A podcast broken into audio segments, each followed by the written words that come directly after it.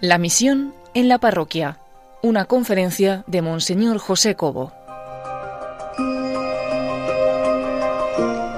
Impartió esta conferencia dentro de la Semana Misionera que tuvo lugar en la parroquia Crucifixión del Señor en febrero de 2018. Esta semana llevaba como título La alegría de la misión en una parroquia.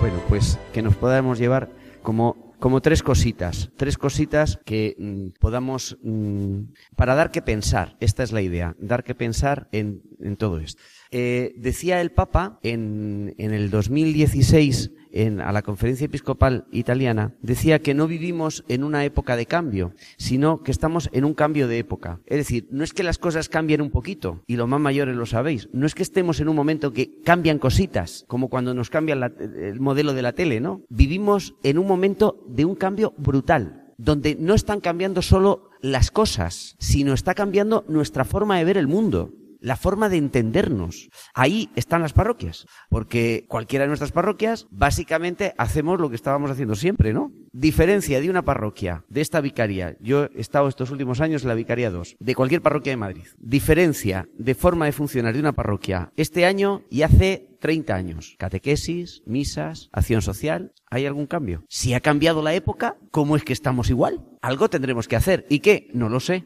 pero algo tendremos que hacer. Segunda cosa, yo lo aprendí cuando en nuestra parroquia, allá de los años, hicimos una misión con otras parroquias del barrio, mm, lo que se llamaba una misión popular, que la hicimos distinta, no era como una misión popular, pero tenía un, empezó con una semana misionera y, y empezamos a hacer cosas parecidas a lo que se hacía en la misión popular. La misión popular tenía el esquema de pueblo, esto no es un pueblo, pero no, no nos salió muy bien. Bueno, sí, hubo grupos, hubo, pero ¿sabéis una cosa que aprendimos? Que cuando una comunidad se pone en misión, la comunidad crece y se hace más auténtica. Que la fe, cuando se gana, es cuando se da. Cuando uno está obsesionado en conservar lo que tiene, la pierde.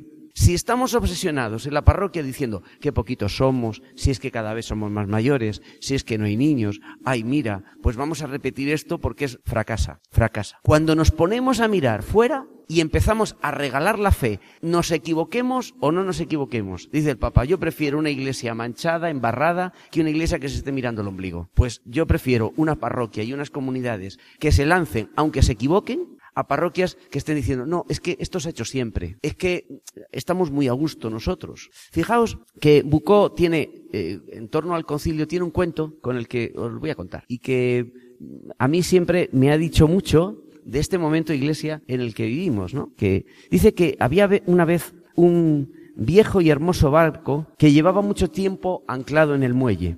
La vida a bordo tenía distinción. Los oficiales estaban ataviados con uniformes de distintos colores, negros, los de más baja graduación, violáceos, rojos, a los que algunos habían añadido algunos adornos.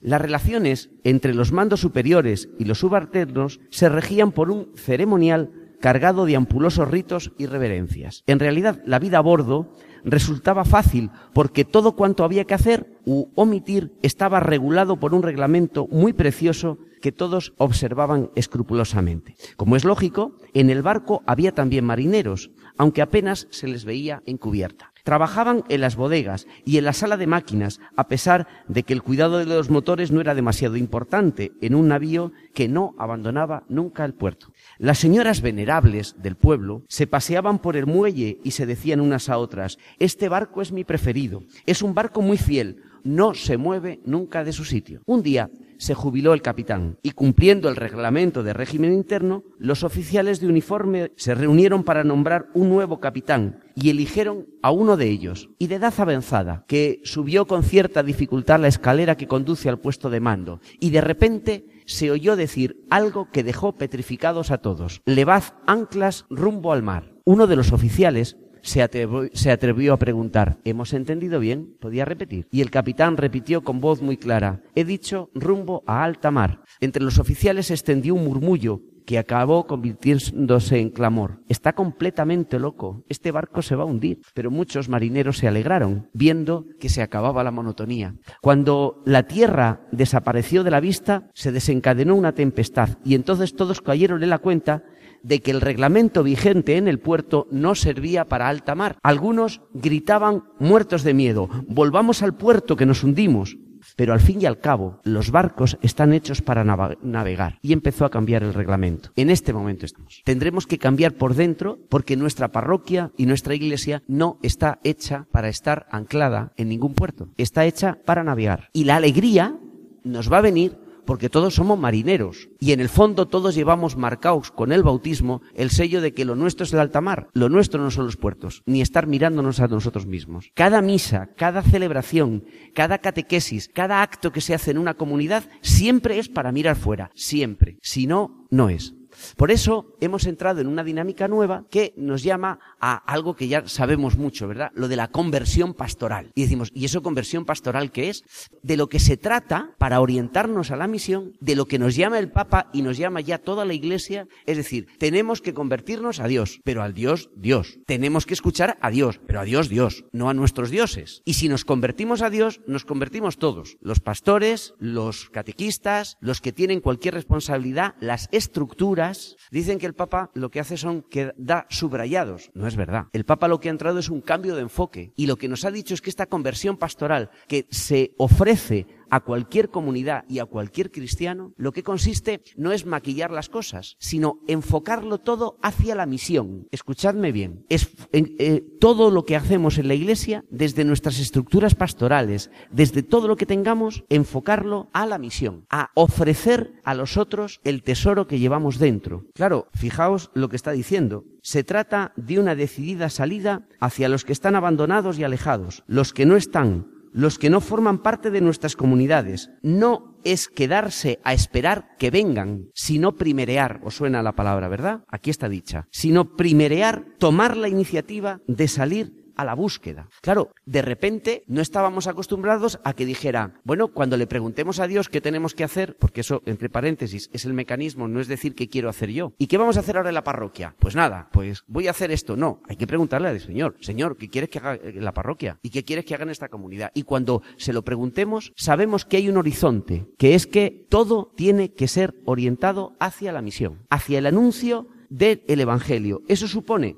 pues que tendremos que pensar nuevas formas de evangelizar. Tendremos que dar alas a los agentes de pastoral, no para decir, mira, esto es lo que hice yo, toma el libro y repítelo, porque esto no es, darles alas. Tendremos que aceptar carismas distintos, cosas nuevas que van llegando y que a lo mejor no están articuladas, pero están llegándonos. Tendremos que aceptar las formas de toda la religiosidad popular que nos va llegando, ¿verdad? Con ese mm, soplo de aire fresco que nos, ha, que nos ha venido con todo, el, con todo el fenómeno de las migraciones tendremos que darles alas también para escucharlos, porque esta es su comunidad, no solo es la nuestra. Tendremos, en definitiva, que tocar contenidos y que en el anuncio del Evangelio esté ya la mismo y el mismo deseo misionero. Eso es lo que nos va a cambiar. El que estemos pensando en ir, no en cerrar las puertas y decir, es que somos pocos. ¿Y qué? Es que somos mayores. ¿Desde cuándo el Evangelio tiene edad? Es que vienen pocos. Bueno, hay un tema planteado así, esto daría para hablar muchísimo, pero ya os digo que estoy pensando en vosotros y digo, mm, no, no me voy a enrollar más. Yo estoy haciendo así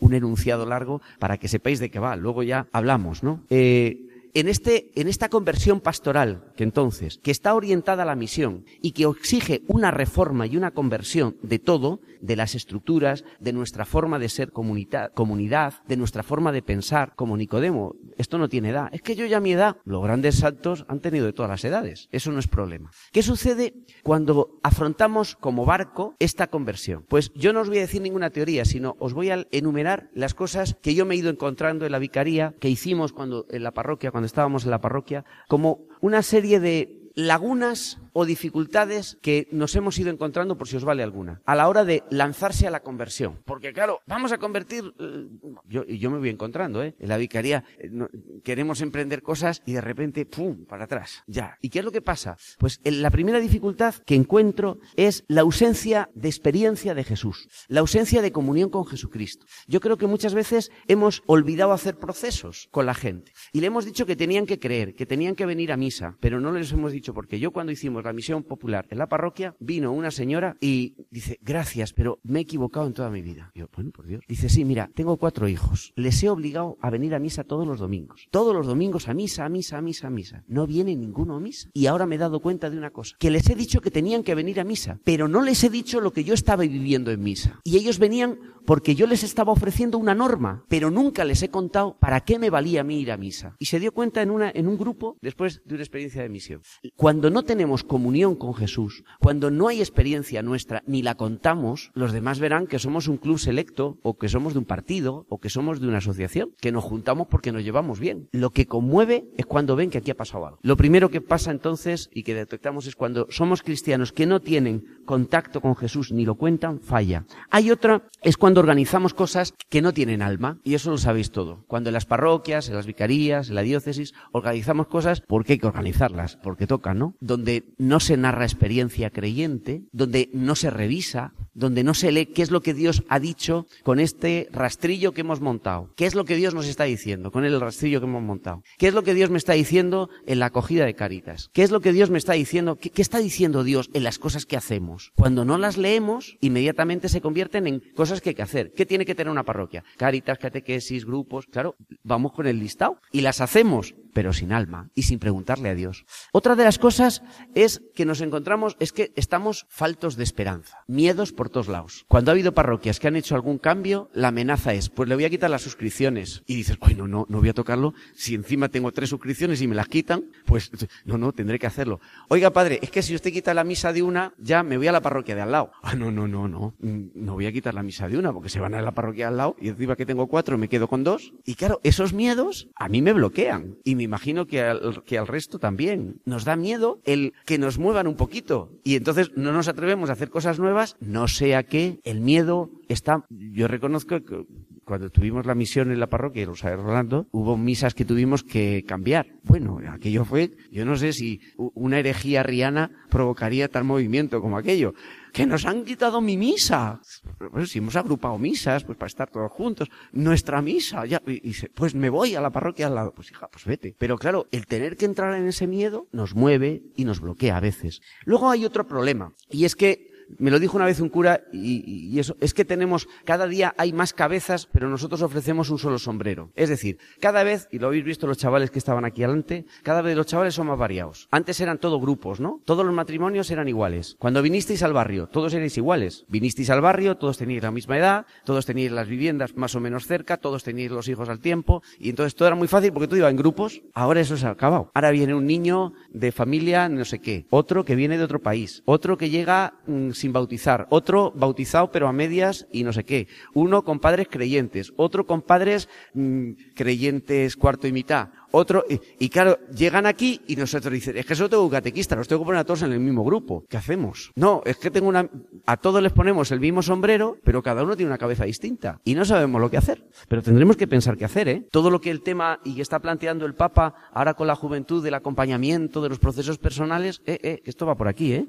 Otra de los puntos o las dificultades es que no tenemos tiempo para la misión. Y si no, que se lo digan los curas, ¿verdad? Porque yo cuando voy por la vicaría y yo estoy en parroquia, ¿eh? Hay que hacer misión.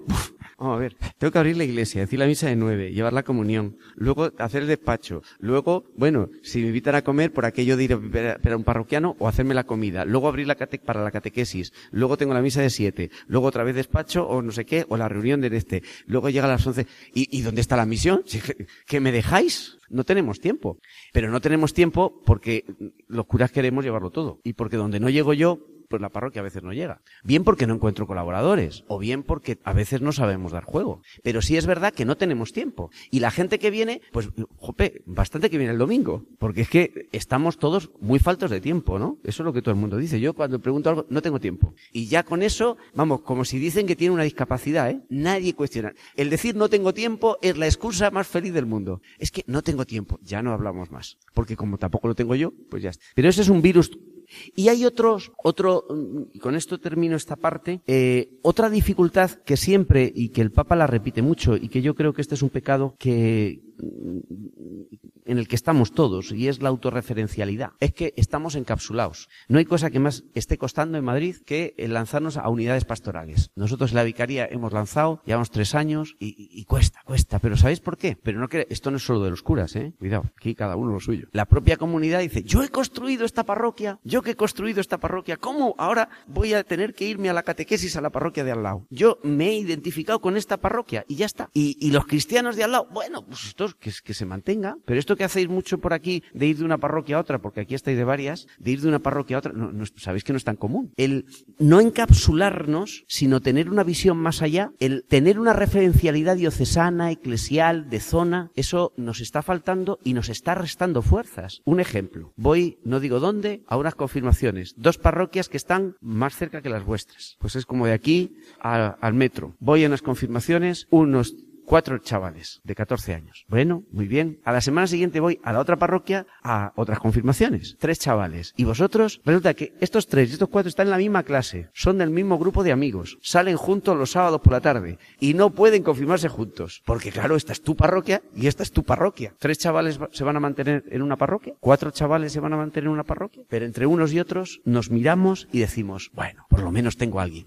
¿Cómo salir de aquí? Pues yo no lo sé. Yo sé que se sale primero con alegría, con alegría. Yo siempre me ha gustado mucho que esta cuaresma hemos empezado con el Día de los Enamorados, si os fijáis. El miércoles de ceniza fue el Día de los Enamorados. Y a mí aquello me gustó, porque digo, hombre, uno se llega el miércoles de ceniza todo aquí, todo de ayuno y todo con cara larga y de repente, hombre, pues es el Día de los Enamorados. Pues quizá esta cuaresma nos quiere decir que podemos empezar más con enamoramiento y haciendo un camino de enamoramiento que en un camino así yo creo que la alegría nos va a rescatar. Y la alegría la del Señor diciendo, oye, que esto es de Dios, que esto no es nuestro. Uf, nos rebaja la ya, bueno. Que esto, que Dios no nos pide un currículum diciendo, tenéis que ser 200 en misa. No, en ningún momento lo dice. Bueno, empezarlo con alegría. Y yo solo os puedo, desde la alegría, solo se me ocurren varias cosas para decir, mirad qué podemos ofrecer una parroquia a la misión y a este proceso de cambio en la alegría. Y yo digo, tenemos ya, las herramientas las tenemos. Porque lo que tenemos y lo que necesita nuestra gente y lo que podemos hacer es ofrecer y construir comunidades. No estoy hablando ni siquiera de parroquias, ¿eh? La gente necesita lugares. Además, en una sociedad tan desarraigada como ahora, eso lo veis, ¿verdad? Y lo veis con los nietos, que ya no saben ni a dónde ir. Y sobre todo en cuanto hay una experiencia de padres que se separan, de no sé,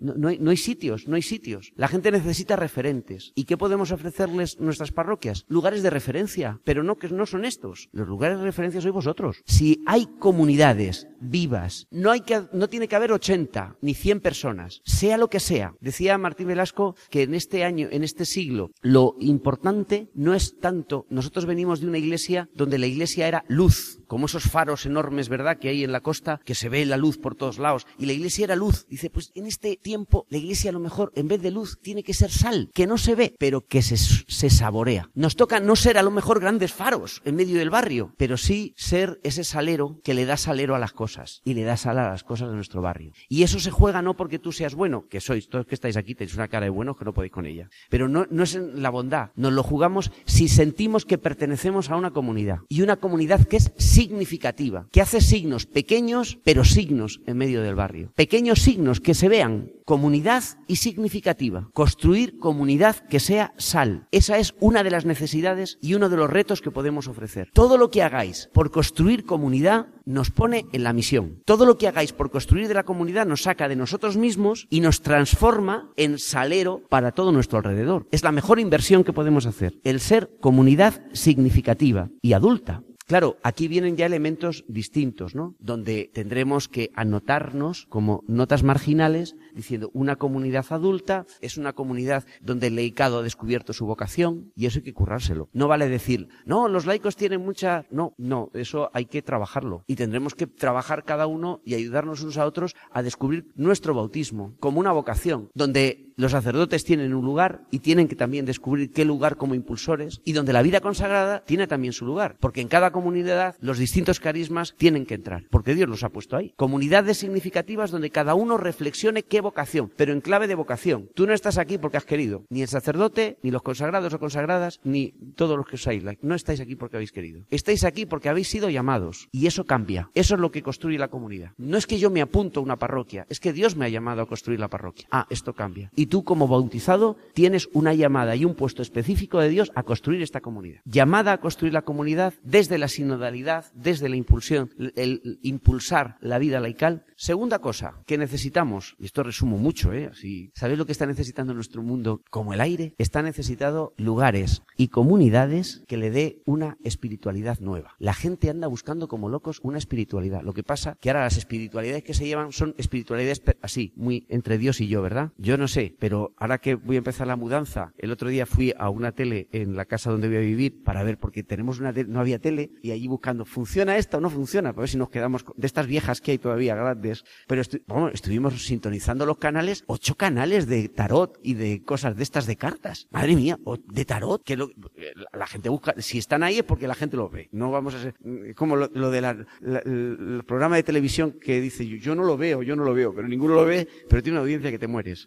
Eso es que no decimos que lo vemos, ¿no? Pero hay una sed de espiritualidad muy grande. Nosotros no damos una espiritualidad, nosotros damos una espiritualidad comunitaria, que nos religa con Dios y con la comunidad, no simplemente es individual. Pero tenemos la capacidad de ofrecer en nuestros templos, en nuestras comunidades, espacios verdes para el espíritu. Igual que hay parques que nos ponen en todos los, sitios, la gente necesita parques para el alma. Y tenemos espacios, tenemos templos, hay personas, y sabemos hacerlo. Que la gente está buscando procesos que le acompañen, que la gente está buscando gente que les escuche. Aquí en la lucha lo tenéis, está empezando en Madrid los lugares de escucha. Están desbordados todos ya, desbordados. En cuanto abres un centro de escucha, inmediatamente empieza a venir gente, no de la parroquia, de, todo el barrio. Gente rota, que necesita que alguien les escuche. El mayor problema que tenemos ahora mismo en Madrid no es ni el paro, ni... Yo me voy encontrando en un montón de parroquias de estas zonas la cantidad de gente que está sola, sola, y que se muere sola. Que eso nos lo dicen los hospitales. Se están, mueren solos, sin nadie. No necesitamos espacios verdes. Y no somos expertos nosotros en conocer a Jesús y transformar la realidad. Pero tampoco nos es una espiritualidad, la que nosotros nos ofrecemos una espiritualidad así de arca de Noé, ¿no? Venir aquí, que aquí la cosa está muy mal, venís aquí y os refugiáis. No, la espiritualidad que nosotros ofrecemos es la espiritualidad de la presencia de Dios. Dios está aquí y os vamos a enseñar a descubrir a Dios aquí. Y os vamos a enseñar a escuchar que tu historia, por muy rota que esté, es una historia de salvación. Y os vamos a enseñar. Y sabemos hacerlo. Y me apuesto que todos los que estáis aquí sabéis acompañar a alguien y sabéis decirle que Dios está en su vida. Porque habéis pasado por lo mismo o peor y lo habéis leído. Y si en momentos difíciles habéis leído que estaba Dios y habéis tenido experiencia de Dios ahí, ¿por qué no ayudar a otros que lo hagan? Si es que lo sabemos hacer. Y por último, si he dicho que una comunidad así, yo voy hablando un poco de mogollón, ¿verdad? Pero de una comunidad. Y esto, la experiencia de una parroquia en el futuro es porque haya una comunidad significativa donde todos participan. Si la experiencia de que en el futuro es que sepamos ofrecer una espiritualidad donde se historifique el paso de Dios y que ayude a leer el paso de Dios. En tercer lugar, y eso lo habéis escuchado y por eso aquí no tengo por qué eh, eh, lanzarme más, es a la experiencia de la misericordia. La experiencia de la misericordia nos va a salvar. Nos va a salvar.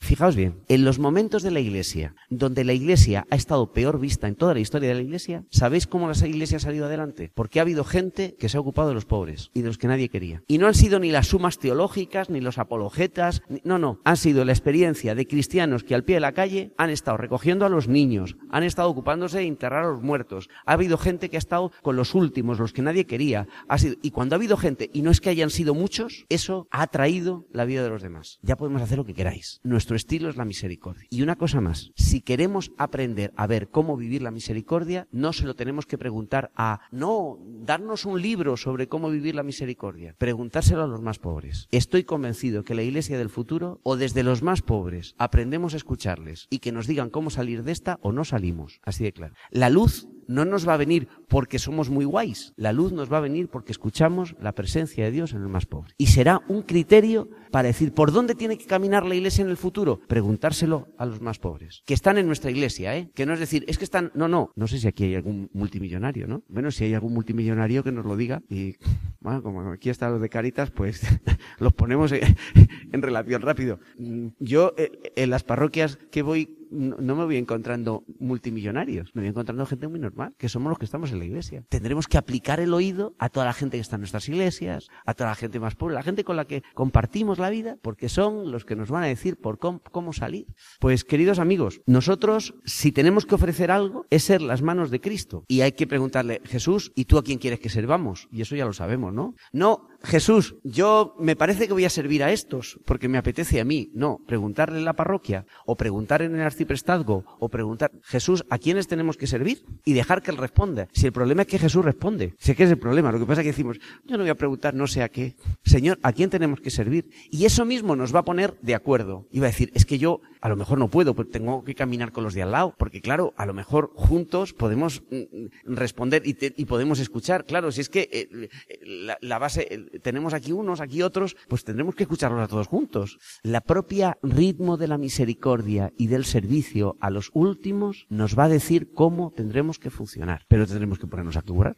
Pues queridos amigos, eh, Sabéis, ya que hemos estado con Abraham, que cuando llegaron tres, tres, tres caminantes, estaba Abraham a punto de comer, y en ese momento dice que estaba en la tienda, y entonces llegaron tres caminantes, y dice, uy, a estas horas. Pero Abraham, que, que tenía buen corazón, en vez de decir pase, le dijo, venga, venidos a comer. Y los invitó a comer. Y dice, bueno, pues ya, y le dice a Sara, venga Sara, prepárale un, un algo, el aperitivo, una paella, lo que sea. Bueno, no había paella, pero lo que hubiera. Y, y, y Sara, pues allí va a currar, ¿no? Y el tipo se complica la vida se podía haber estar quedado, pero Abraham invitó a esos tres caminantes y fue, y ya tenía sus años Abraham, ¿eh? O sea, ya vamos, que ya ya la jubilación la había pasado con, con años, ¿no? Y Abraham estaba allí diciendo, bueno, ya me he jubilado, yo aquí en la tienda podía estar tan a gusto. Y aquellos tres caminantes le dijeron, Abraham, vas a ser un padre y de un montón. Y el otro dice, no, bueno, vamos. Sara, que estaba atrás, dice que se reía. ¿eh? Esa risa que da, diciendo, vamos estos. Pero Abraham se lo creyó, se lo creyó. Y recogió la tienda y con la jubilación debajo del brazo, se puso en marcha. Y vaya que si le fue bien que estamos hoy aquí. Vaya que si fue fecundo el que uno recogiera la tienda y se pusiera en marcha. Podía haber dicho Abraham, yo ya no tengo edad para esto. Yo ya, que venga el cura o que venga no sé quién y que lo haga. El problema no es hacerlo, sino creer que Dios puede hacerlo. Yo pregunto, ¿vosotros o nosotros creemos que Dios puede hacernos nuevos y que desde la alegría de la fe puede hacernos una comunidad viva como Él quiere, que dé los frutos que Él quiere? Pues esa es la pregunta.